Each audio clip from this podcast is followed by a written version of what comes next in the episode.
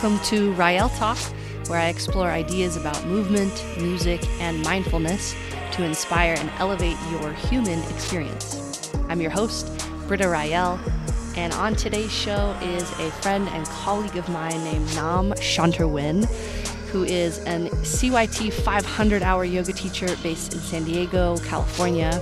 He's well known in the yoga community for his skillful and interdisciplinary approach to science based yoga and mobility.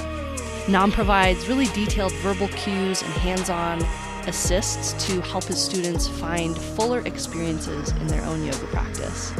Nam has worked with professional athletes in the NFL, the MLB, and the NBA. His classes are regularly featured on Yoga International's online education platform, and he is considered by his community as a teacher's teacher. He really enjoys helping other teachers to further their studies and understanding of yoga and movement. He's a super fun guy with a great sense of humor and a wealth of knowledge. We drop into a lot of technical teaching points about mobility, biomechanics, and adjustments, all in the context of group yoga classes. We discuss why it's important to teach from a curriculum, um, how to offer manual adjustments, how not to address pain and injuries for your students, and how yoga itself is a means to a spiritual life for both those who practice and who teach. Without any further ado, welcome Nam. Well, good morning, Nam. Um, welcome to the podcast. Thank you so much for taking the time to to connect with me today. Yeah, morning. Yeah, thanks for thanks for having me. So, I would love if you could talk a little bit about what you do and who you are, so that those of us listening who don't know you can get a little bit better picture. Yeah, sure. It's always hard talking about myself. I don't really do that very often. um, this is a good a, a, good growing opportunity for you. yeah, it's a good lesson. Yeah. um, so I teach yoga in San Diego. Um, I teach yoga and and movement. So a lot of uh, mobility and and movement in my classes. Um, I've been teaching since 2014. Um, I'm a ERYT certified uh, 500 teacher. Um, and I did my 500 hour teacher training with uh, Jason Crandell, who's like one of my favorite teachers up in uh, San Francisco. Um, but uh, my classes uh, and what I do is I focus more on the strength and mobility part of movement versus focusing so much on um, what yoga usually kind of glorifies as like range of motion and flexibility. Mm-hmm. Um, so I, I I approach my classes more in the sense that um, you know you learn how to move your body skillfully and in the range of motion that you already have and not worry so much about gaining more and more range of motion um, because once you start to learn how to move your body better once you start to control the range of motion you already have that increase of range of motion kind of intrinsically happens anyways um, so uh, we're focusing more on st- stabilizing our joints in our bodies and uh, developing a little bit uh, more of a uh, sustainable range of motion in our bodies wow i mean that's already like boom deep life lesson work with what you've got and maximize yeah. it, right? yeah, exactly. Yeah. well, I want to know a little bit. I mean, we're going to dive deep into what all of those terms mean and kind of your methodology and your approach. And I would love to talk more about, you know, your extensive trainings and what you've learned and how you work with other teachers. Um, but I want to know, like, who who are you? Who is Nam? Um, what what lights you up, or or maybe if you could talk a little bit about why you got into teaching yoga and movement. Um, what drew you to those practices, or, or is there any type of story that inspired you to pursue this more of a at a professional level? Yeah. Um, well, you know, like when I first started doing yoga, um, actually, I, I, decided to join yoga after I uh, I gotten out of like a really toxic relationship, and I, I was living a pretty sedentary life, and so mm. I decided, well, you know, I need to get back into shape. So uh, maybe yoga would be good to to start out with, and then I'll I'll go to the gym after I get a little into a little better shape. Um, I joined a yoga studio, and uh, you know, like when you, you when you talk to other yoga teachers, they say things like, "Oh, when I first stepped into yoga class, it was like the most amazing thing that's ever happened to me. I felt like I belonged finally." Um, mm-hmm. That wasn't me. For me, it was like this this is weird. This is odd. odd. This is awkward. Uh, I hate how my body feels right now, and it hurt, everything hurts. um, and so I tried it for a couple classes, um, and by the third class, I was pretty over it. I was pretty frustrated with uh, with my body, pretty frustrated with with what I was being asked to do. But uh, the teacher that I was taking the class from, um, she she must have seen me struggle, and uh, she came up to me while we were in wheel pose. She gave me a couple blocks, showed me how to modify, and uh, I'll never forget what she told me. She said, "Don't worry about it. You're doing great. Uh, think of where you're going to be a week from now. Think of where you're going to be a month from now and a year from now." Uh, mm. And those words really resonate with me, especially since I was like kind of in that kind of state of mind where you know I was trying to get get over a, a bad breakup and trying to change my life. Um, I started to realize, you know, yoga is not about instant gratification and getting things right right away. It's it's it's a lifelong practice, and yeah. you know wherever you are in any particular day in any particular moment is where you need to be. You just need to make the the, the most of it and, and work with it. Wow. Yeah. Who was who was your teacher? If you don't uh, that was, asking. Yeah, it was Amy Freeman. She uh, uh-huh. teaches in San Diego as well. I'm sure you know her. Yes. Yeah. Not well, yeah. obviously. Again, like one one person I know a lot of, but I don't know her well. Yeah, she's awesome. Um, mm-hmm. But then, like that, right then, those words like just like turned the switch in my in my mind, and uh, I started really understanding what what yoga was really all about, and uh, I haven't stopped since. Mm. Yeah, but then in terms of like starting to teach, um, a few a few years later, uh, I got laid off from my job on January first or January second, and um, the this the the studio where, where I was practicing at the time had a 30 and 30 challenge where you do like 30 classes in 30 days. Mm-hmm. So I said, well, heck, you know, might as well do that. I, I have plenty of time. Mm-hmm. Um, and that year, my my New Year's goal or my New Year's resolution was actually um, the, the theme was goals. So every every day you would just do something towards a goal. So I figured, oh well, you know, my my goal will be to do 30 classes in 30 days. I ended up doing 30 classes in 15 days because I was trying to be an overachiever. Of course. And then I said, well, if I can do 30 classes in 30 days, I can probably do 60 classes in, I'm sorry, oh, 15 classes in, th- in 15 days. I can do, you know, 60 classes in 30 days. Mm. I ended up doing another 30 classes in uh, 10 days. So that's 60 classes in 25 days. And so I figured if I did 80 classes in 30 days, that would give me 100, 100 hours of yoga in, in that month. So I said, okay, that's my next goal. I'm gonna do that. And I ended up doing 81 classes. Wow. And so after that, like literally after that last class, the uh, the owner of the studio says, "Dude, man, why don't you just do teacher training?" And I said, "Well, that could be another goal." And I said, "Okay, sure." And I signed up right away. uh, I signed up not really wanting to teach. I just wanted to just to you know hit another goal and just to keep on practicing and, and continue on. But through the teacher training process, um, I realized how much I enjoyed the the actual act of teaching and and uh, I kind of ran I kind of ran with it. Yeah, I mean, you I would never have assumed that you just came into yoga like, oh, I'm going to do this and then I'm going to do this because it's a goal and then I'm going to become a teacher because it's kind of like a personal challenge. right. You're such a natural teacher. You have so much so much skill and so much profundity in what you teach. It feels like you've been doing this and studying it for decades but that's yeah, amazing that, just, that yeah, you just, just found it. it. Yeah, yeah. well, it, it literally it found me, I guess. Yeah, it, it definitely found you. Now you teach a really pretty heavy load of classes uh, in my book. I mean, you teach like 18 classes a week generally. Is that correct? Uh, actually, I teach 21 classes a week with uh, okay. privates and and and uh, corporate classes. It's uh, it's 21 classes actually.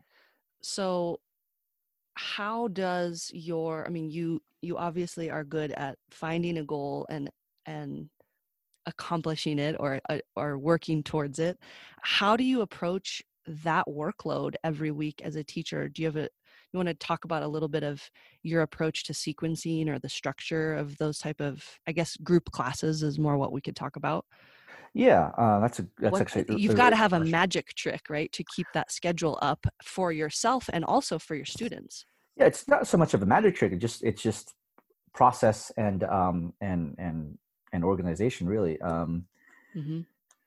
i i learned this from jason crandell um and it's essentially instead of teaching every class as if it needed to be like the most creative and new class and the most creative sequence ever um you just sit down and just work out a curriculum for a certain amount of time so maybe it's you know three months four months or even a whole year, you have a, a big picture learning um, approach or a learning objective.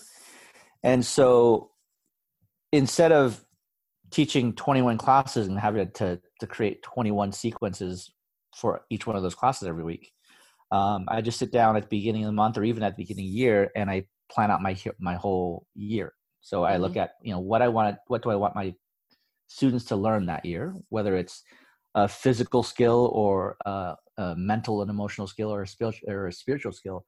Um, I kind of map out what I would like them to learn, and then you break it down into smaller segments. And you know, like this whole year, we're going to learn about something about the body. You know, this first quarter, we'll we'll examine and look at this particular action or this particular uh, skill of moving, and then the, within that quarter, this month, we're going to really focus on the more minute, uh, the more minute details of the thing. And as you go through the the whole year, you kind of just look at your schedule of, of, of what you want to teach and you just kind of teach off of that. And every class is is pretty similar to each other. And we work on the same thing over you know a week two weeks three week period of time so that it it, it ingrains the lesson in the t- in the students bodies and in the students minds through mm-hmm. repetition mm-hmm. and that way i don't mm-hmm. have to focus on always trying to create a brand new sequence every single time because that's that's where a lot of teachers potentially get burnt out because they they they try to be so creative that they burn their creativity out pr- pretty quickly and it doesn't serve their their students in my opinion i mean it's wonderful to occasionally have something that's like very new or or different or interesting or kind of like a new perspective on a sequence or a posture or an approach to something but if a student especially someone that's new is coming into class and every week it's like this really complex symphony of poses strung together like how does that person gain any mastery or understanding in their body let alone in their in their psychological concepts of those uh practices right exactly yeah yeah like musicians so, don't learn how to play a song by playing you know learn how to play an instrument playing by playing thousands of songs every single time they, they come to a class. You know, they, they learn one song and then they move on, they learn another, and they keep on repeating the same thing until they master it. Yeah. The the yoga of scales. yeah. This is the C scale. This is the G scale. Today is sun salutations.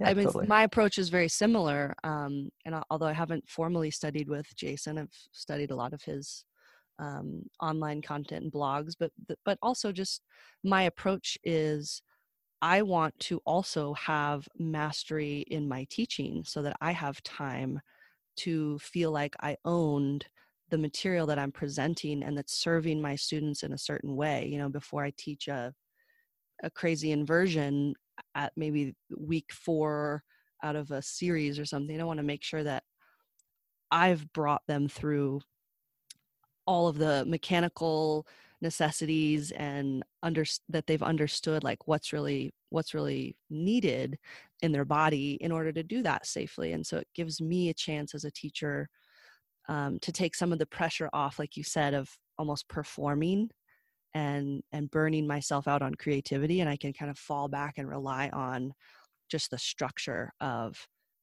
trusting this process this repeti- this repetition so my my question after that is you know, given that you have 21 classes, I'm going to assume that those are not all the same type of classes, or are they? Uh, for the most part, they are. I teach a few uh, gentle and chair yoga classes, and the corporate classes are a little different because we don't have as much, as much time in those classes. But mm-hmm. um, all of my public classes that are at uh, the studios or at uh, the climbing gym that I teach at, they're all relatively the same mm-hmm. um, in terms of style. Um, yeah. However, so you don't have I, to you don't have to then kind of subscribe to okay, I'm making curriculum for this Vinyasa two class, and then I'm making curriculum for beginners Hatha, and then I'm making curriculum for XYZ advanced class. You um, just kind of have like a very similar offering. Yeah, it's very similar, but the, the thing is, is that the the lesson it can be applied to a vinyasa or a gentle or a slow flow or or or any kind of class so really what i teach doesn't necessarily change.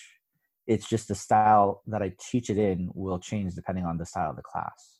Right. Right? So um, like you mentioned you know like, like yeah there there could be like a, a, a vinyasa like a two three vinyasa or a, a beginner hatha. I would probably teach the same content just delivered in a vinyasa style or a beginner one hatha style. Right um, so the, the the lessons and the teachings don't really change. It's so much it's just more the approach of how you present the information. Mm-hmm, absolutely. and this yeah and the sequence doesn't really change that much either. It's just how to modify the sequence so that it is more accessible or more challenging or however that is. And now you work in like you said rock climbing gyms. You work at um, one of the studios that we used to teach at mutually as pilgrimage of the heart or, or many others do you find that your style not only in kind of like your incorporation of strength and mobility and this kind of approach through a, an ownership of range of motion but but the style that you've described here of having a little bit more structure and curriculum based learning do you find that in any of those environments your students respond better or worse or differently um, based on kind of that that environment like do rock climbers like this style versus you know the traditional hatha yogis? Or what's been your experience so far? Um, I, I, think that um, it, it, it, it's not so much the the difference between a rock climber or, or a regular yogi it's just the kind of person that that my students are and, and what they're interested in because you know you, you can go to any studio, you can go to any gym, you can go to any rock climbing facility, and you're going to have students who really enjoy and connect with you as a teacher and what you teach, and you have students who don't. So I don't think it's uh, necessarily like the the the kind of student in terms of being a rock climber or, or an athlete or mm-hmm. or a yogi or a dancer is just um, I think it's just personal connection that you have with with the students that are around you. Um, yeah. Not not necessarily like the content or or or, or the style at which you present that content. Mm-hmm. Yeah. However, I would say, um, you know, you've you've taught at Pilgrimage, um, so you know, like out of all of the other studios anywhere, Pilgrimage has the most diverse level of students I've ever seen. Mm-hmm. I mean, you know, in a, in any class, you'll get you'll get students from any walk of life. You know, from from uh, advanced to beginner to to older age to younger to younger students i mean every single class there's there's uh, like just like a huge range of of students in there. Mm-hmm. uh, which i really love. I mean it's like it, it challenged me to to really make sure that everything is that i teach is accessible to everybody and and, and challenging to everybody. Versus you know at a rock climbing gym or at any other studio you tend to get the same type of student.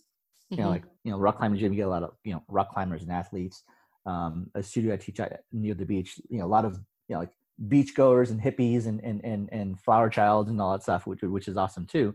Um, and then I teach out downtown, so a lot of like corporate people, and and and so like the the type of students who show up to these other studios are, I mean, yeah, I think you can fit them a little bit more easily in, in a in a box that, that like describes who they are, versus yep. like pilgrimage is like you get, get like every kind of person from every walk of life and and it's it's it's really amazing there.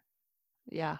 Yeah i were i i taught at mesa rim also for some time and it was definitely like you described a, a much more narrow demographic of people of just bodies you know? Their bodies yeah. are pushers and climbers and really fit strong people because what they do is climb and so it definitely challenged me as a teacher in other ways to present a material that certainly was um, accessible or adaptable, but that really served maybe their generic needs, you know, as climbers, because everybody almost in that room every time could identify, yeah, I climb. I have this shoulder pain. I have this back thing going on. I have like tight XYZ, you know? So do you spend um do you spend a lot of time like speaking with your students in any of those different locations um, in a way that kind of gives you or clues you into like very specific needs you know let's say someone is constantly coming into class with xyz body pain how do you in that environment kind of approach that ask into what you teach because one one of the things that I struggled with for a long time, and I see a lot of other teachers struggle with, is they they might not have a curriculum they might not fall back on the, the type of structure that you say you implement and then they rely on like asking hey what are you, what body parts hurt today? or like what do you guys need? and that's that's a really big rabbit hole because you'll find that there's there's general needs that you can address like example again in the rock climbing community but how do you approach that without going into the detail or specificity for this one issue that this one person has and not designing your class all around that? Yeah that's a great question. Um, i i don't make it a practice of of asking the students at the beginning class if they have any requests.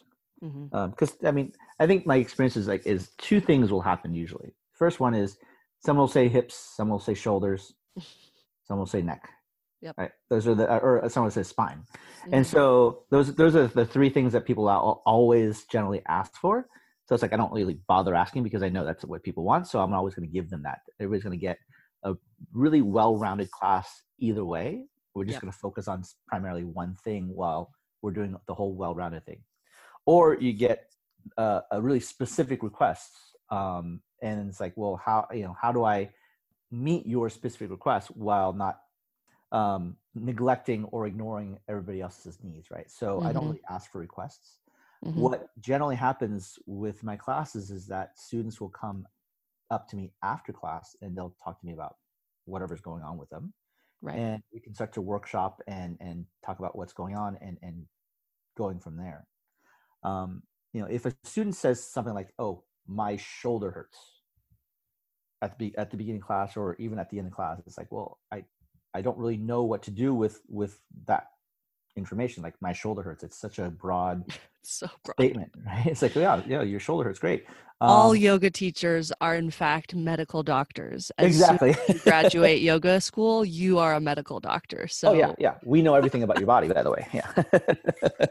yeah. And so yeah, so it's like if if a student asks me or tells me that, I, well, I'll usually ask them like, well, well, first of all, do you know in what poses your shoulder hurts? Like what you are you doing that is causing pain in your shoulder? And the first thing that we would do is just just look at those things that they're doing and find a way of modifying the things so that the shoulder doesn't hurt right? So you like you you manage the pain first and then you can start to look at how to address the the the cause of the symptom. But um trying to manage everybody's pain and everybody's injuries to, in in a class is is not exactly something that you want to do. It's not something that you're trained to do as a yoga teacher, and it's not in our scope of work or in our scope of practice. It's really not, and that's that's the beauty of staying within your scope of practice is you can then have the confidence to say wow you know I'm, I'm really sorry that you're going through that and you know here are the very very few things that i can kind of dissect or interview you about to see if I can offer some support. But let me refer you to, eh, you know, my doctor or physical therapist or go find, you know, the right person that can help treat those. I think that's, um, in my experience, it became just a really awkward, awkward moment to be in. Like, okay, class, like, why don't I open the door to telling, asking everybody to tell me about their their pain and their injuries and let's create a class about that like that's a really awkward place to be in and it doesn't serve anybody so i think that's great advice you know to just stop opening the door right and just yeah. teach a well balanced practice that's going to serve everybody generally. Exactly. Yeah. Yeah. So you talked a lot about in the beginning just um, your teaching style being more of a strength and mobility practice. Can you talk a little bit about the definitions of those things for you in the context of the yoga classes that you teach and maybe the relationships between what you see as you know this this word functional movement um, and how they how that relates to like the general population of people that are practicing in your classes? Yeah um yeah i, I think the defining terms is important because uh you know we can be we, we can be speaking the same word but but not exactly have the same definition behind that word. So it's important to define that. Uh, yeah. For mo- for me, mobility is is the easiest way to define mobility for me is to to to define mobility uh, in relation to flexibility or the difference between the two. right so Mhm. flexibility for me is is the ability to be moved into a position and the the keyword is, is to be so flexibility is being able to to to have your joints move into a position or into a range of motion um, through an outside force or through leverage. So if i were to you know grab your your your arm and, and twist your arm back behind your your your your, back uh, and you can take your arm all the way back or I take your arm all the way back without hurting you that would be the definition of flexibility right? You're, you're able to let somebody else or something else move your joint into a into a, an extreme range of motion right? Your, It's your full range of predominantly passive. Yeah it's predominantly passive. Uh, and then and um, mobility is the ability to move yourself into that position so it's predominantly active active range of motion. So being able to you know lift your leg uh, and your knee up into your chest without actually having to use your hand to do it. Being able to move your shoulder in a position without using a strap or using the floor or using your other hand to bind and and, and moving that position that would be mobility uh, and being able to control those movements without compensating with other joints so if i were to ask you to move your hip joint you'd be skillful enough to just move your hip joint and do the thing without having to compensate by moving your pelvis or moving your spine. Mm-hmm. Now, how often do you feel like people that come into your yoga classes, maybe having never practiced before, like have any any level of mastery of mobility? I mean, I I think not a lot of people have mastery over mobility. You know, whether you're Yeah. being be, you're a yoga beginner or an advanced yogi, yeah. um, just the practice of yoga itself doesn't really lend itself to that. Mhm. Um, we put ourselves in the very complex and compound movements and positions and, and shapes that uh, require um, that a lot of things happen in our bodies. And so we we use all of the joints to do all of the things uh, and we don't really pay attention to individual joints and individual movements.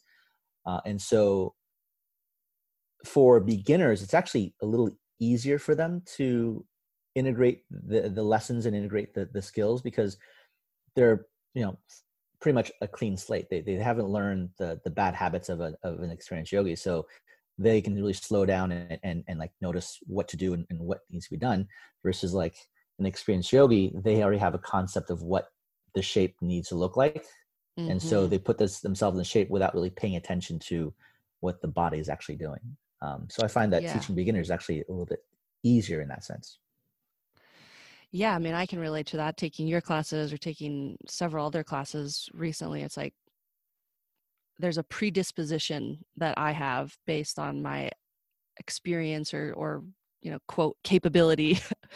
And and often that'll that'll become a disadvantage because my mind takes over and says yeah to do this because this is what you know how it should feel. And then you come over and you're like actually this is what i want you to do. And the experience is incredibly different. Right yeah and it could it, it could be so different that it's it's so difficult for for you to do that advanced yogis they're so used to being really good at doing the thing. And so Mhm. when you're asking them to do something just slightly different in control it becomes a dramatically different experience and it becomes difficult for them. And it's almost like a you know a hit to the ego. It's like well this is difficult for me to do i'm just going to do the thing that i usually do.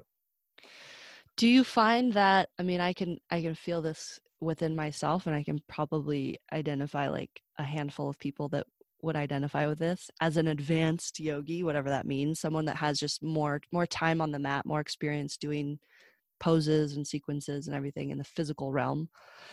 Um, do you find that those people that come into your class who are challenged by the mobility we'll call them drills for lack of a better word do you find that that almost motivates them more or like kind of gives them a charge because it's so hard it's like they want to do it more just because it's a new degree of challenge that's maybe outside of the challenge that they now don't find in their practice Oh yeah, totally. Um, I think that that's that's one of the things that that brings them back, right? Is that is that challenge? Is like, it's like they've done this pose for so long and for so many times that it's just become rote for them, yeah and and having something else to really focus on brings a new experience, and because it's become either difficult or challenging for them, they you know at first it's a hit to their ego but then once they realize the benefits of it and once they realize oh maybe this is something new that i can that i can do and and and and, and work on they'll come back and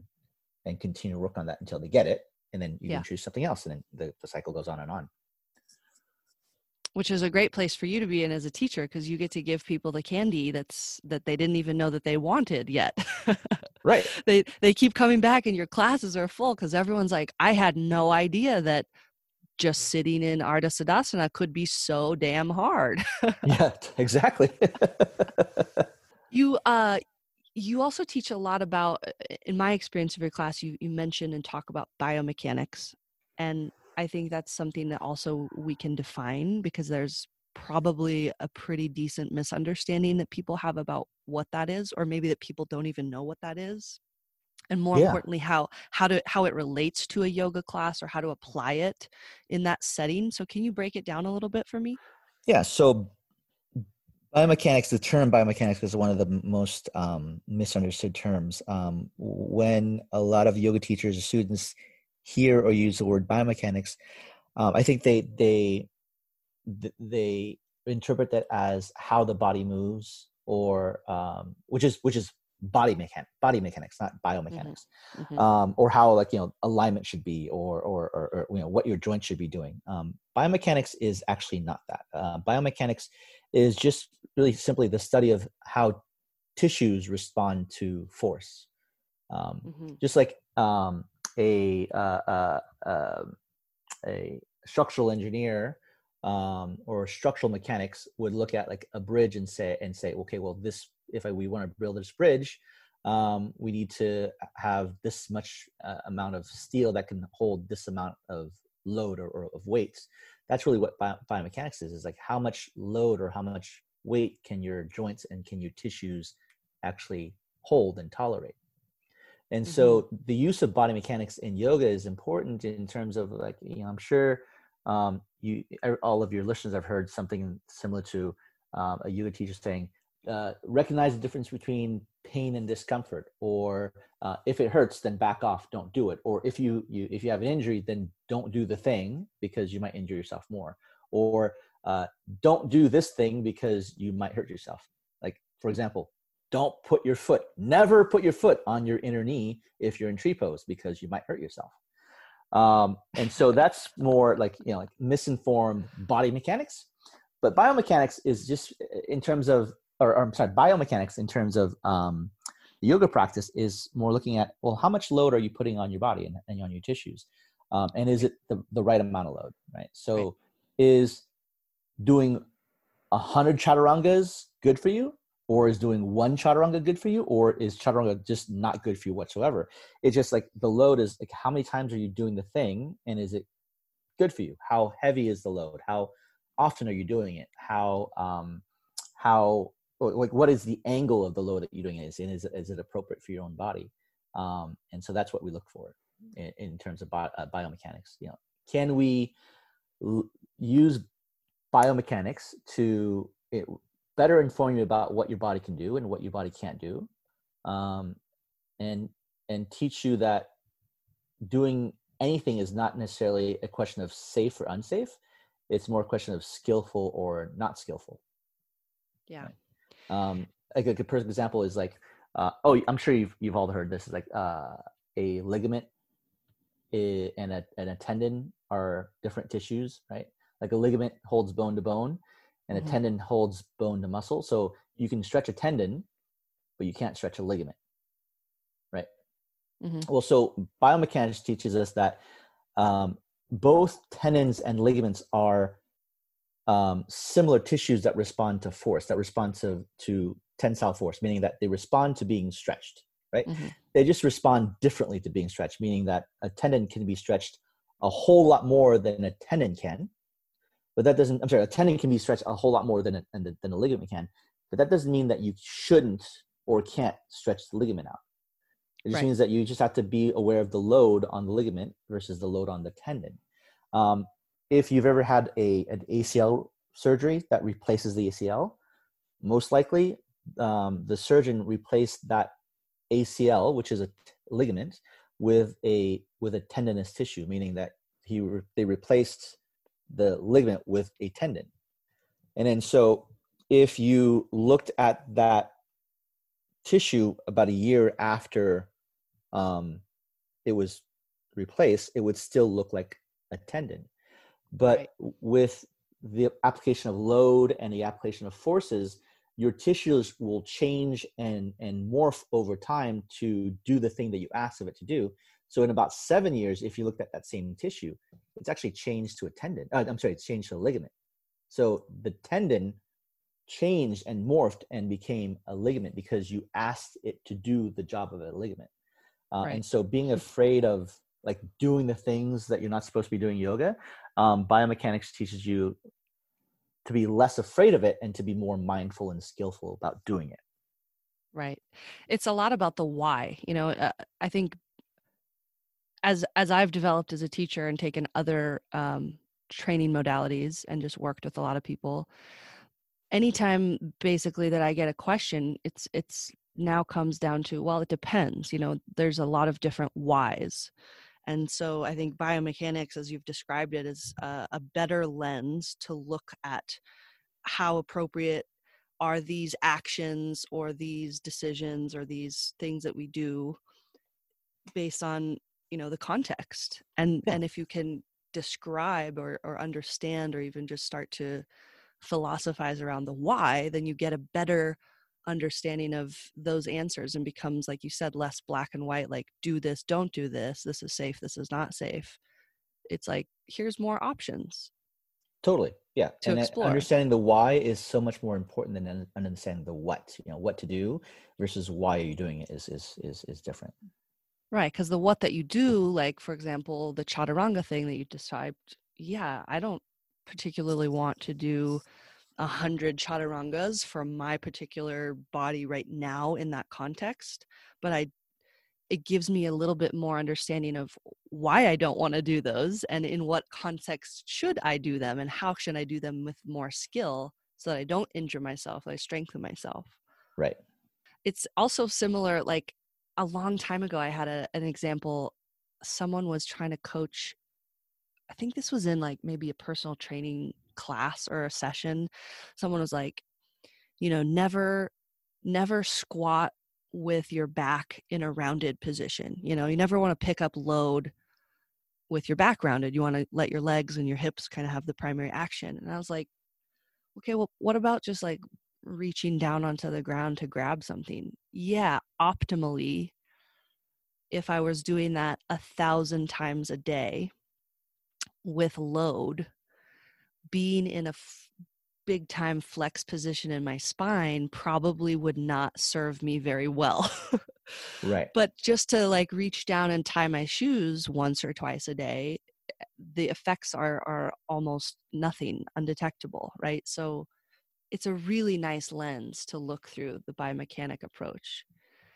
And is that something that you really talk about in class? Because we can get into like super nerdy details for those of the listeners that are interested but i think the most majority of people that come into a class might be interested to learn about that concept but they might not even know that that's what you're teaching unless you talk about it so is yeah. it something that you really bring up like as a as a topic or as a, a term in your classes um, I don't necessarily bring up the term biomechanics in class. Um, I do bring it up in, in workshops and, and, and I do teach biomechanic workshops, but um, I do talk about the concepts and the ideas um, in class It's just presented in a way that that is a little bit more accessible for everybody to to absorb um, versus mm-hmm. like talk about the scientific and and uh, part of it and all the terms. Yeah. Yeah. But you know, you're right. So it's like you know, uh, the idea of like you know, never lift with your back, always lift with your legs. And like you said, like if you would you know bend over and pick up a, a scrap of paper that's on the floor, you always have to like squat with a flat back and bend your knees. It's like you know, looks like a perfect little power squatter. right, exactly. Yeah, there's a there's a guy on Instagram. Um, he's I think his his uh handle is beard the best you can be. Things like be the best you can okay. be. Like he's has, anyways, but he has these videos that like make you know make uh um make light of all these ideas of like you know here's here's here's a very simple mundane everyday task but you have to do it in like the proper deadlift uh right. alignment right so it's Perfect. like yeah, yeah yeah so it's the same thing it's like you know if you're yeah, if you're doing something, just do it with the the the load in mind. Yeah, like what what is appropriate for the load. This might be related. It might not be. I mean, I'm sure there's some relation, but I want to talk to you about your approach to offering adjustments because your adjustments, your assists on a on a physical level um, are really useful and really supportive and they feel really great in class. And so whether that's like a direct relationship to biomechanics like the load that you're applying to a person's body to help them find a different uh, depth or experience in a posture or not can you talk a little bit about what you've learned over the years about adjustments? Yeah you totally. know are, are they necessary? Why do them? What are some of the the language that we need to address you know the difference between like an adjustment or an assist? Um what's the difference? And like a little bit about how your approach to that. Um yeah that's a great question. I, I i do offer a lot of physical adjustments and assists in my classes. Um and you know when i first started out um i made plenty of mistakes i, I did plenty of things that um I was either taught or saw on, on social media and, and, on Instagram and all that stuff in terms of like, oh, you know, somebody did somebody did this adjustment that I saw that looked really cool, so I'm gonna try to do it um, without mm-hmm. really understanding the intent or the the why behind it. Uh, and you know, I I think I mentioned this earlier that so traditionally yoga has done a really good job of glorifying range of motion and flexibility and in in, in and uh, extreme range of motion. Mm-hmm. And so assists have and, and, and adjustments have kind of like supported that, have, have like reinforced yeah. that. You know, like if you're if you have a student who is folding forward in a seated forward fold, you're going to go over there and, and push them deeper into the forward fold because you want them to go deeper into the pose. Um, and so when I first started offering adjustments and teaching, um, I did a lot of that. Um, but then as I started learning more about, about, biomechanics and learning more about mobility and and more skillful ways of moving and more skillful ways of being and more skillful ways of teaching, um, I quickly changed the approach um, to adjustments. And my adjustments are more to support and to ground students while allowing mm-hmm. them to do the the movement on their own. Right. Mm-hmm. So uh, in some ways, you can apply an adjustment to offload the forces on their bodies so that um, they can focus on doing the skill right? So that they don't have to focus so much on like holding themselves in space and, and, and doing that. So you can hold them up there. Uh, in other ways um, you just give them uh, a physical adjustment to, to give them some feedback so that they can actually feel doing the thing a little bit more. So you add a little more load to the thing.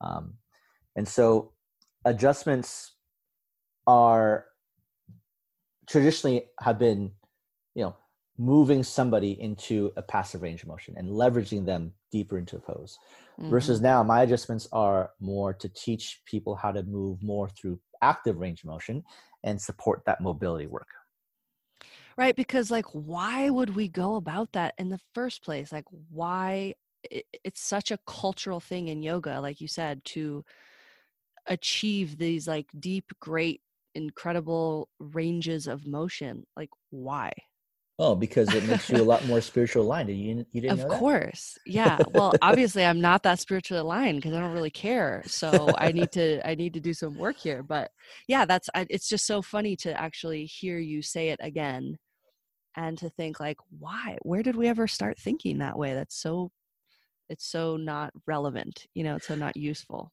Yeah, I don't think it's ever like a conscious thought. I think it comes a large largely comes from how um, we learn to cue the poses in the first place. Yeah, language. Yeah, language. So you know, in, in any particular pose, um, a lot of the cues that that you learn in a 200 hour teacher training um, have to do with either deepening the pose or fixing the pose. So you know, mm-hmm. you learn cues to get them into warrior two, and then after you get them into warrior two, the cues that you generally learn how to get to give is uh, cues that like fix the warrior two. Put your knee here. Put your foot here. Don't do this with your your your knee. Don't do this with your your your back foot. Um, move your arms here. So it it kind of like values more of the aesthetic look of the pose mm-hmm. versus the actual internal work of the pose, right? And so those cues um, help to support these kinds of adjustments where you're moving your students' bodies into that ideal shape or, or, or ideal pose, right? right? And so I- instead of um, instead of like teaching your students how to actually like work and feel that pose from within, um, so I think largely those adjustments come from from that idea of, of like the language that's being used um, supports the use of those adjustments. Yeah. So could you could you offer just uh, an example of how you would, let's say, using Warrior Two, how you would language uh, someone to come into that pose differently that doesn't set them up for that same expectation that they need something to be fixed or they need to go deeper how would you do it if you were teaching maybe even without a manual adjustment but just the languaging aspect yeah um, so stepping into warrior 2 is, and setting up the actual alignment of the warrior 2 is, is not something that i really focus on unless like i'm teaching a beginner mm-hmm. and i'll just give them a general direction of where their feet and where their legs need to be but wherever their their legs land in a warrior two and wherever they land is fine you know the the front knee doesn't have to be directly over the heel the front thigh doesn't necessarily have to be uh, perpendicular or parallel to the floor um, wherever they feel comfortable and easeful in, in warrior two is is where i want them to be. But the cueing is more focused on the lesson that i that i'm teaching for that day. So for example if i am teaching um, abductions of, of the hips meaning you know mm-hmm. take your you know being able to spread your legs open the the the the, the skill of, of taking your leg away from center and mm-hmm. and so the cue for warrior two on that day or you know, it would be um, to to work on how to abduct the leg more so something like pressing the inner thigh like the, talk about the front leg reaching your your inner thigh forward using your inner thigh to push your knee forward but also using your outer thigh to pull your knee back just to stabilize that action. So it's more of a co-contraction, right? Mm-hmm. So it's mm-hmm. not about where your knee needs to be. It's just the action that you want to do that that abducts the leg. And it just so happens that by doing that co-contraction, your knee tracks a little bit more over the heel anyways, and it fixes that mm-hmm. problem of the knee falling in or falling out.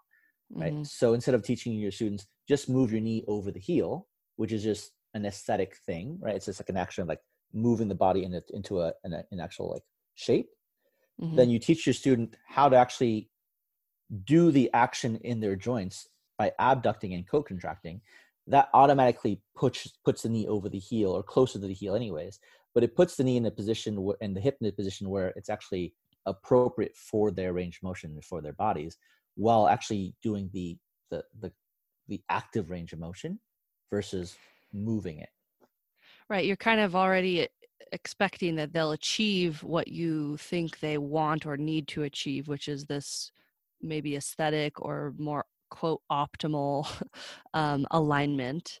But rather than referring to it extrinsically, you're creating an intrinsic connection for that person to understand and maybe viscerally feel right. what it's like to squeeze the inner thigh, draw the knee back, or however it happens.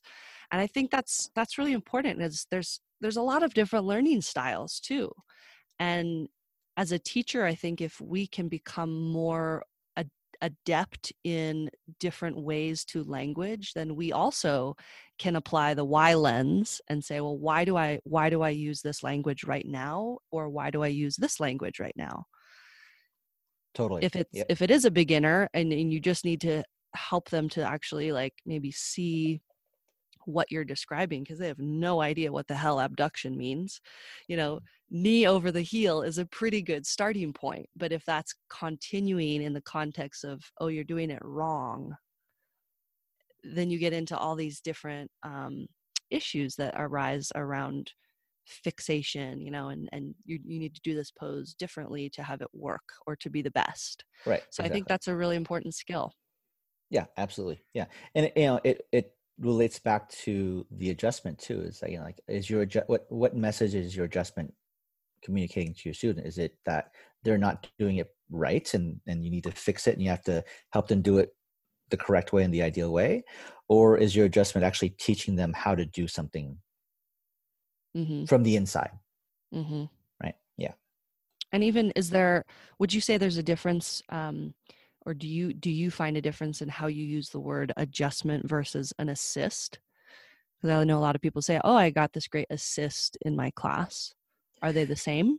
Um, i mean for me I, I i i use the two words interchangeably. I, I don't really define one differently than the other. I mean they're both a physical thing that you're doing to your to your student that helps them find something yeah. um so i've never really put much um, energy into defining one or the other. Yeah. Um, the, the, the, I think it's less important to define the difference between the two. And it's more important to define the intention behind it, the right. thing, right? So whether it's you, you, you call it an adjustment or assist, um, the intention behind it for me should is is I, I, I don't say should because I mean I'm not going to tell other teachers what to do, but for me, my intention behind an adjustment and assist is not to move the student into a different position. My intention behind the assist is to help support the student in what they're doing so that they can learn the lesson for the day. Mm-hmm. And if all else fails, my adjustments, the intent is to ground what needs to be grounded so that the thing that can move can move on its own. Right? So if you're doing a, a seated forward fold, finding some way of grounding the pose so that they feel a little more supported, and then so that they can fold further on their own, and I don't have to like push on their backs to help them fold forward more. Right, you're creating this gateway for them to experience and express their their whatever range of motion or control. Right. I'm, es- I'm essentially like a human prop, right? Totally. Prop, I consider you my human prop. Yeah, great. That's the only reason I go to your classes. I just yeah. need my prop. I can't. I, nobody else can prop me like you prop me.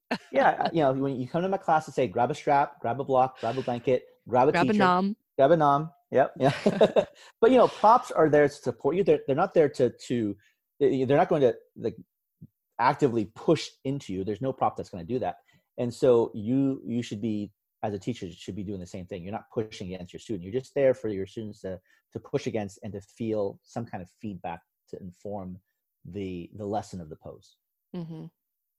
Now, adjustments approach this concept or this kind of issue of physical touch. You know, so there's certainly an interaction between you and I that you are touching my body in a certain way or that my body is touching your body in a certain way what are for you in your experience the most important considerations for offering adjustments as a teacher?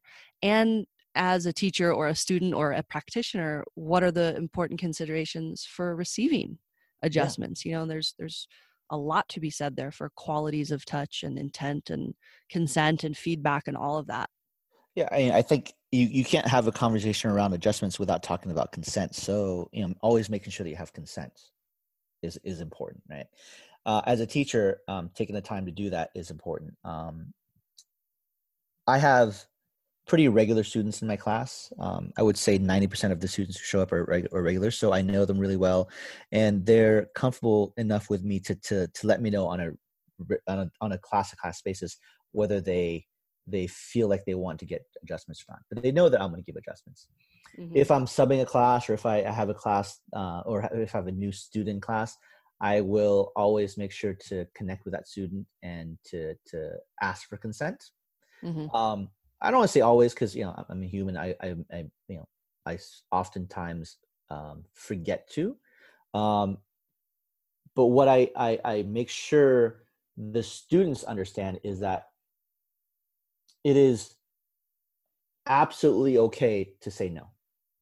Mm-hmm. and and it is absolutely okay to to not make a big deal out of it.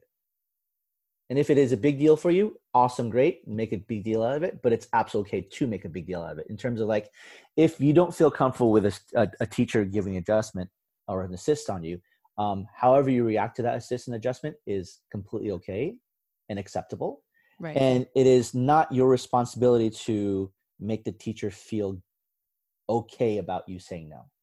It is not the student's responsibility to to um, to consider the teacher's feelings um, if you don't want that assist for adjustment. Mm-hmm. It is the teacher's responsibility to just accept the the no thank you as just that no thank you, right? Um, it shouldn't be a hit on the teacher's ego because the student says no. If you're a, a waiter or a waitress and you walk around offering offering a refill of coffee and someone tells you no, I, do, I would not like a refill of coffee, uh, you wouldn't take that personally. Right? if you take that personally, that's on you. But that creates this like moment of tension between you and your student. And you know, you feeling bad about the thing is going to make the student feel bad about the thing, and that doesn't serve your student at all, right? mm-hmm. And that's not your job. And so, if you're going to ask for if you're going to ask for adjustments and your students say no, then accept that as as with as as much of a neutral energy as you possibly can, because it's it's just that it's a neutral interaction between you and your student. It's it, it, it has nothing to do with who you are as a teacher. It has nothing to do with with you know how the student feels or thinks about who you are as a teacher. It just they just don't want the adjustment for the day, mm-hmm. and that's totally fine. Now, talking about like kind of neutrality, there's a lot of ways that you know our bodies uh, like to be touched and don't like to be touched. There's different qualities of touch. I mean, you've done a fair amount of body work and massage, I'm assuming, um, both giving and receiving. And in my practice, you know, there's so many different ways that you can approach a body and have it be received very differently. Um, so, do you have any insight onto generally giving an adjustment? What are the qualities of touch that you think about or or kind of try to offer maybe as opposed to other qualities and i'm kind of i'm kind of more leaning into like how do you not where do you touch someone obviously that depends on what your intention is and your and your adjustment but like when you come up to offer me an adjustment in class you generally work with my breath pattern and your hands are very like firm and also neutral in a way like you have your hands in closed position like all of your fingers are usually together like these are these are things that i think about as a teacher when i'm giving an adjustment. So what are what are some of the tactics that you use in your approach to quality of touch? Yeah uh, well the first thing that i look at is is the intent behind the touch like what am i intending f- uh, for that adjustment and uh, my intention um, is is uh, always about teaching the student something about the pose using the adjustment. And and rarely ever is my intention oh i'm going to do this to make the student feel really good. Mm-hmm. so the difference between the two is is is one the intention being i'm going to teach the student something or i'm i'm, I'm hopefully trying to teach the student something is a little bit more neutral in energy in terms of like if they don't learn it it's okay. Mm-hmm. they'll learn it in a different way. Um, but if i come in and, and and my intention is i'm going to make the student feel really good about it. And then as i do the adjustment and this and i i feel or i i interpret the student not feeling good about it mm-hmm. then that like you know i, I, I it either um forces me to or it either tells me to try to do more of it or or else the student doesn't get the benefit of the pose or it goes too far and it pushes the student too far into the pose right so like i don't look at how to change the experience for the student i look at how to inform mm-hmm. the experience for the student so that's mm-hmm. number one the intent the second thing is is going in there with that intention um, really being clear and concise about the adjustment. Um, so placing a hand placing a palm um, uh, you know giving them a hip or a foot to push against um, should be very clear and concise um, so that they there's no question or no interpretation of of of what that adjustment should be right. about right? Right if the adjustment yeah your action is really really clear. Hey here's my foot lean against my hip my hand is on your ribs we're turning this way awesome. Yeah. Instead of and, and that comes down to a confidence thing i think because someone like you or me that has quite a bit of teaching experience quite a bit of experience working with bodies and we know generally our intention and, and what we're looking to inform in that student we're going to walk in with a lot more clarity and confidence and direction than someone that's you know brand new maybe this is their first year of teaching and they're not really sure what they're doing and so they might make two or three little touches before they get the right place where they want to offer that adjustment. And that can be misinterpreted or it could just be um, less useful you know to the student. Right exactly yeah the, so the, the whole you, like massaging have... hands touches is, is is one of those things that it's like yeah. Yeah. I come to class yeah your students come to class for a yoga class they don't come to class for a massage. Uh, so yeah. yeah. yeah. Yeah. And certainly like you said i mean if if um my dear friend who's like a sister comes to my class and i know her and we have a very healthy like body touch exchange relationship you know we've done massages together we do acro yoga together all of that. I'm going to give her a little bit of like extra like feel good on her head or her hand if it's appropriate in that moment. But i wouldn't do that for everybody because i don't have the relationship you know and i don't want that energy to be um yeah misconstrued or or disappear you know? The energy totally, yeah. should be clear yeah, it's, it's on the you, context of like you and student. Yeah. Yeah. Do you recommend generally? I mean, this is so this is such a generic question because every teacher and all of their paths and experiences are different but when's the best time to really start working in adjustments in your classes oh it's a, um, it's an it depends question yeah it really depends i mean I, I can't just say oh you should start right away because if you don't have experience and you, if you don't have um, confidence, then then you shouldn't start right away, right? Mm-hmm. But then without with you know, if you don't start, you don't get experience. It's like that catch twenty two thing.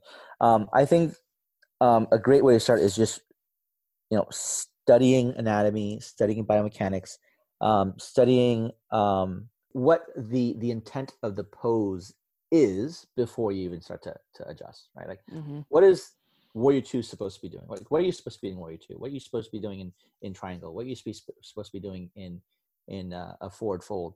Um, and then understanding and being clear for yourself, like what do you want the students to learn about that pose? And then from there, figuring out how to teach that through touch. You can teach it through verbal cues. I mean, verbal cues you can you, you can never go wrong with a ver- verbal cue as long as you know they're, they're clear and concise. Um, but some students don't quite respond to verbal cues so they have to um, you have to find other ways. So maybe it's demoing. Mm-hmm. um, and then if demoing doesn't work then maybe it is adjustments. Um, but um, it all depends on you know what kind of a, a teacher you're in and, and where you're at, where you you're at in your experience level in your your, your teaching career.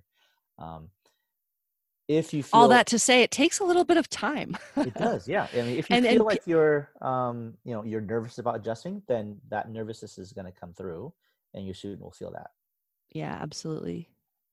Yeah and so again if, friend, if, if you don't have a if you don't have the basic understanding also like if you're trying to teach a complex like let's say you're teaching wheel pose and you don't really have ownership or really like a clear understanding of what needs to happen and why you're doing wheel pose how how do you expect to really then articulate that well enough to someone who also doesn't know or experience it?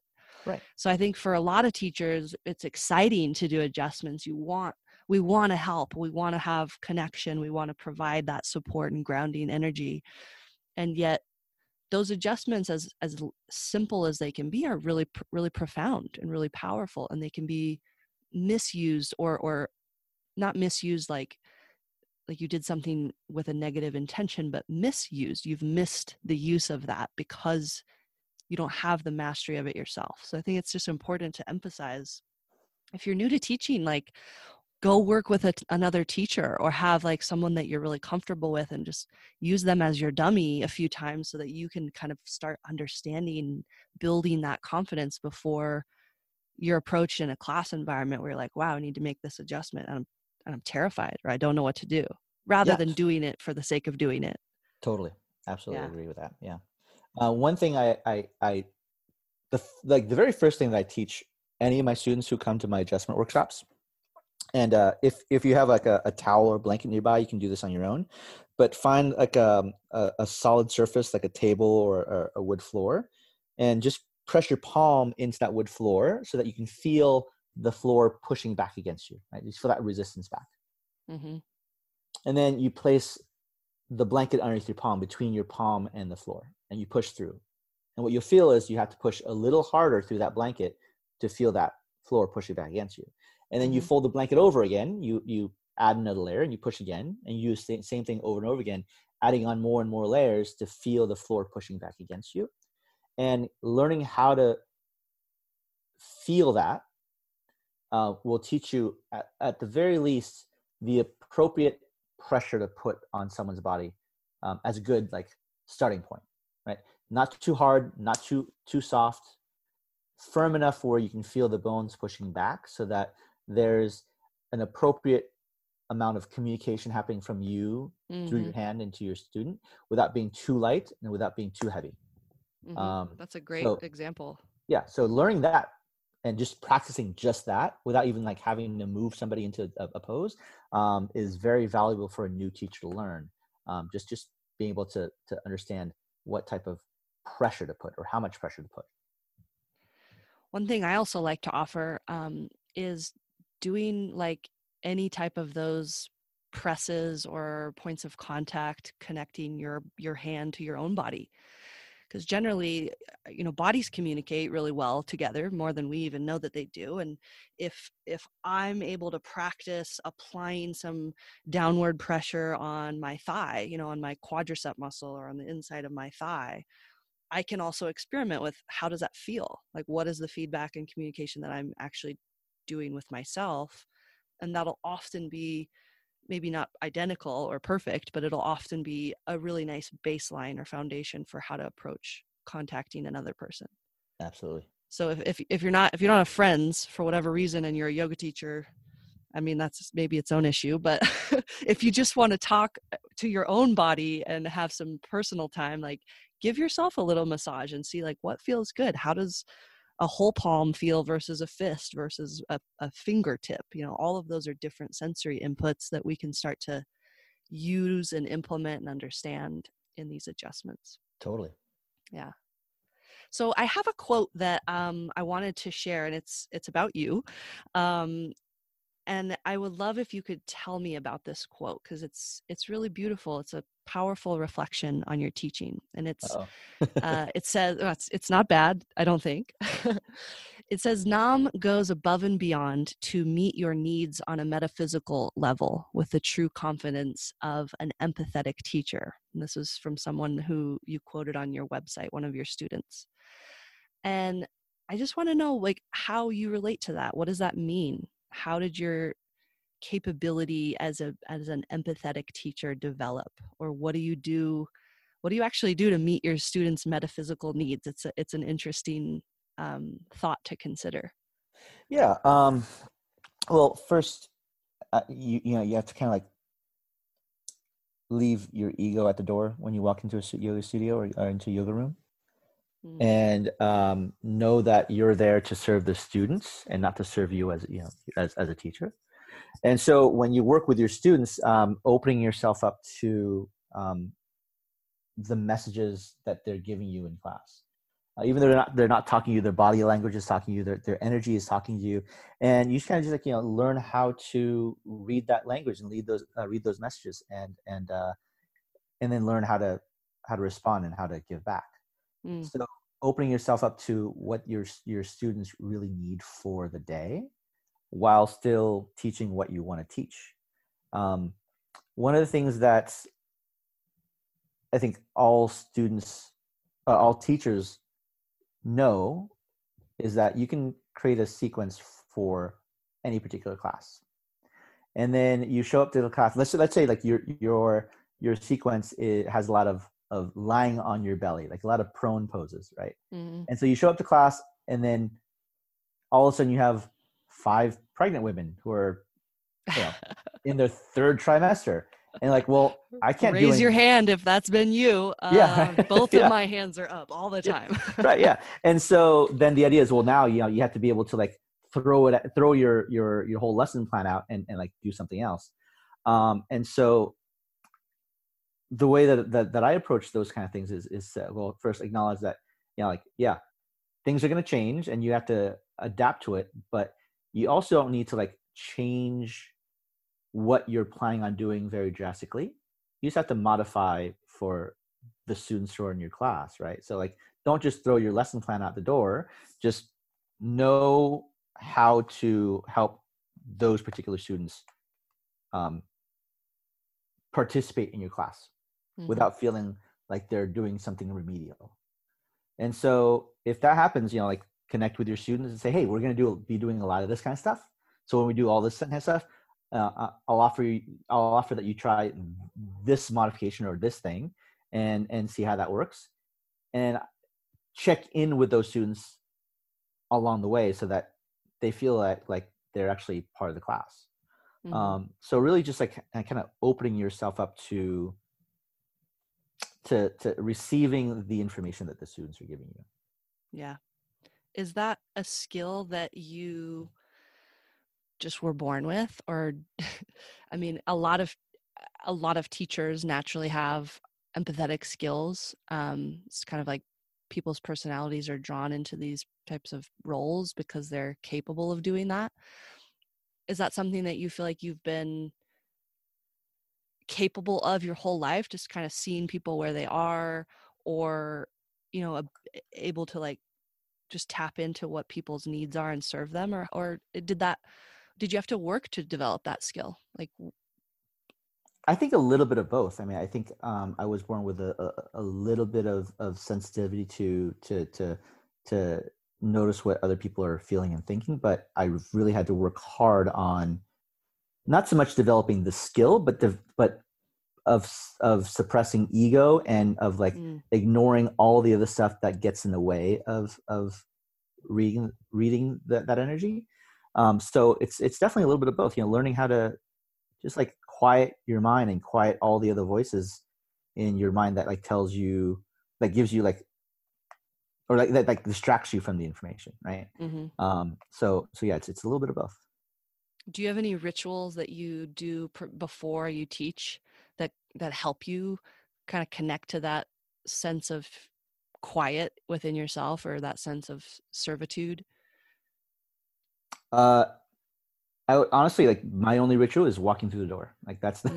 like I don't really have any like overt ri- rituals. Like I, I, for me, like as soon as I walk through um the, that door of the, the stu- of the studio, it, like everything just like quiets for me, and, and and I can really focus on um the task at hand. Mm. And even if like I'm having a really rough week or a stressful situation in my life, um, I've always found that um, it's been easy for me to just like let it go for that hour, that hour and a half, and and teach.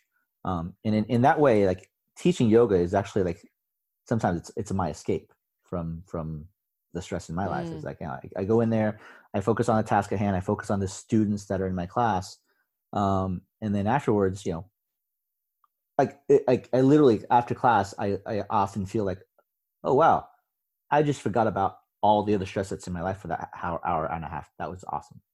Um, right. So it's it's it's almost very self-serving in, in that sense, but um, I found ways of like just like hanging all those troubles at the door and and just focusing all my energy on my students, and and that's that helps them and that helps me.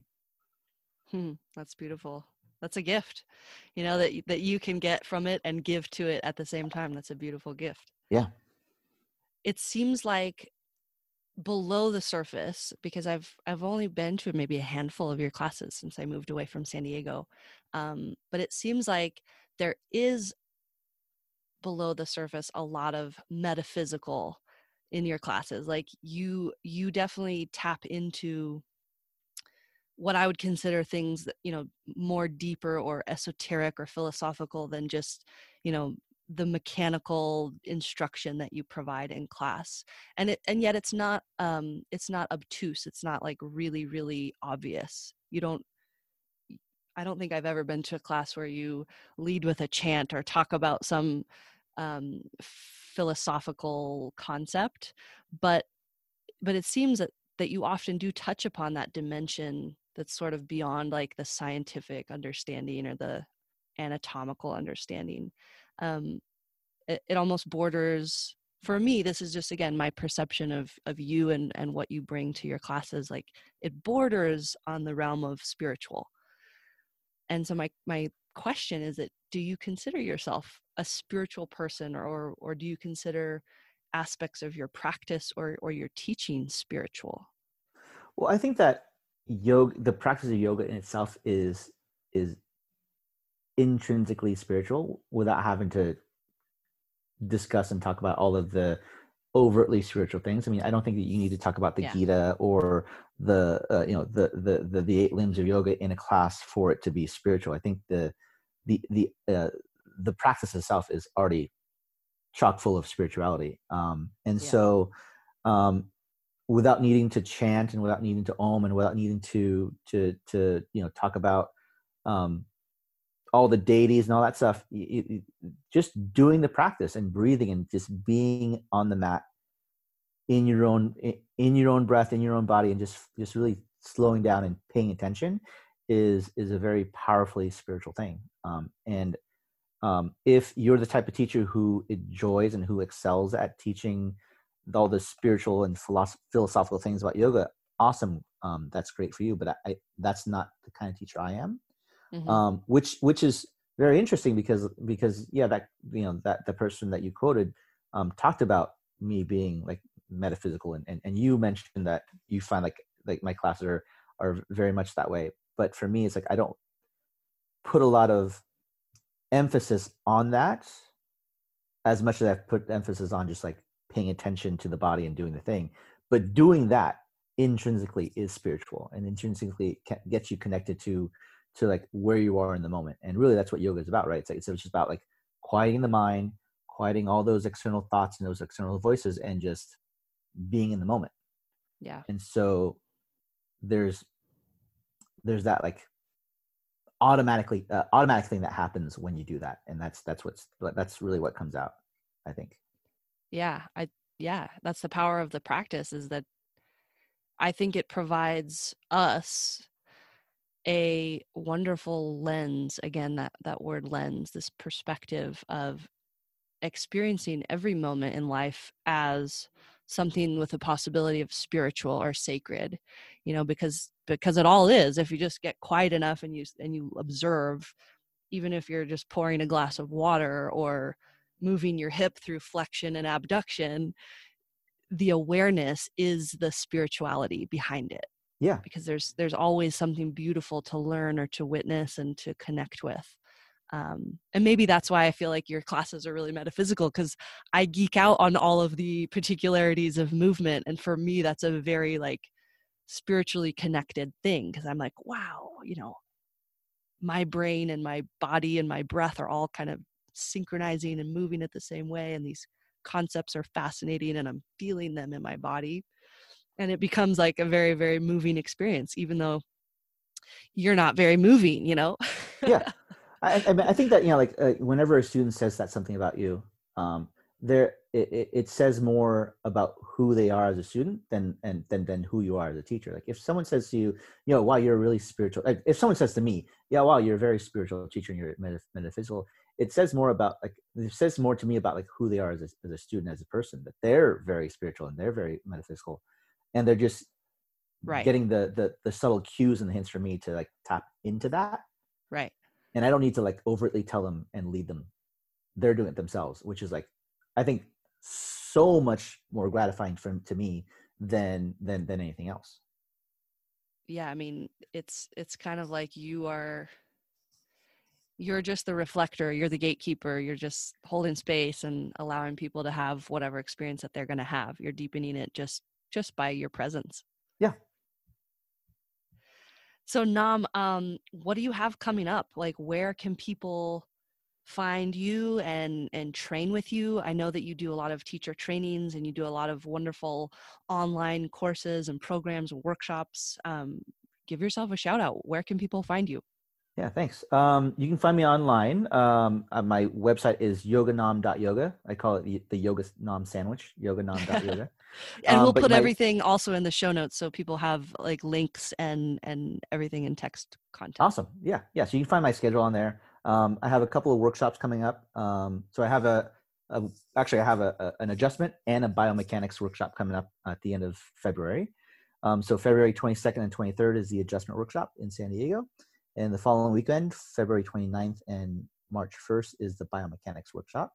Um, still plenty of space. We got a, a, huge space to, to do the workshop in, so um, there's plenty of, of, of, room for everybody to sign up. Um, I teach on yogainternational.com as well. And uh, in February, um, there's going to be like a, a, whole bunch of new content coming out. Um, I'm going to be one of their featured teachers in February.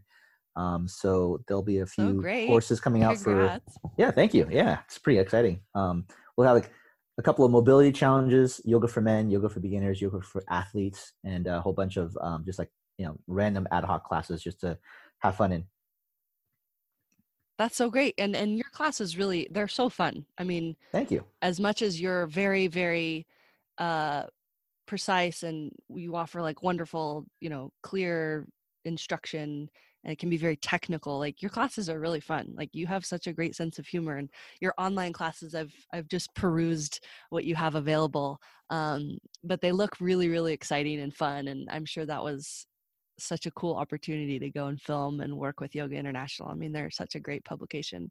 They are yeah they're they're really great people um they're they're growing by leaps and leaps and bounds too and uh there's some yeah. really amazing teachers there do you have um, any space left on your Patagonia retreat or any other upcoming retreats that people could come like spend a little bit more time with you? Oh yeah, um, I have two spots left open for the Patagonia retreat, um, and you know I I try to make my retreats as affordable as possible. Um, and it, it kind of sounds kind of judgy on my part, but the way I look at it is um, whenever I, I run retreats, it's more like, hey, I'm going to this place if you guys want to come and hang out with me, you can come and we'll just split the cost of the retreat versus like, hey, I'm having this retreat and come and pay me to do it.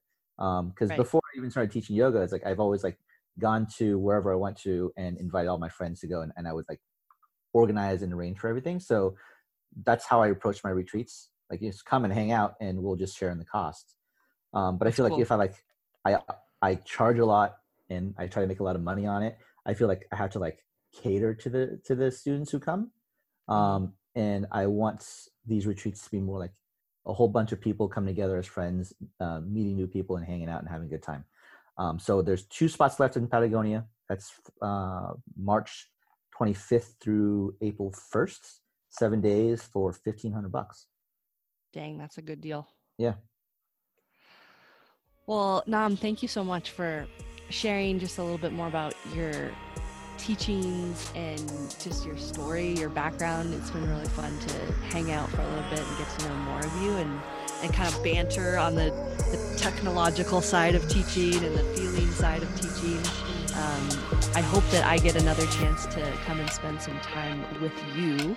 And for anyone that, that is listening, again, we'll, we'll post links and information to get a hold of Nam and, and train with him and learn from him. He's an incredible wealth of knowledge and experience. Um, yeah, thanks so much, man. This has been yeah, really fun. Thanks, Britta. I appreciate it.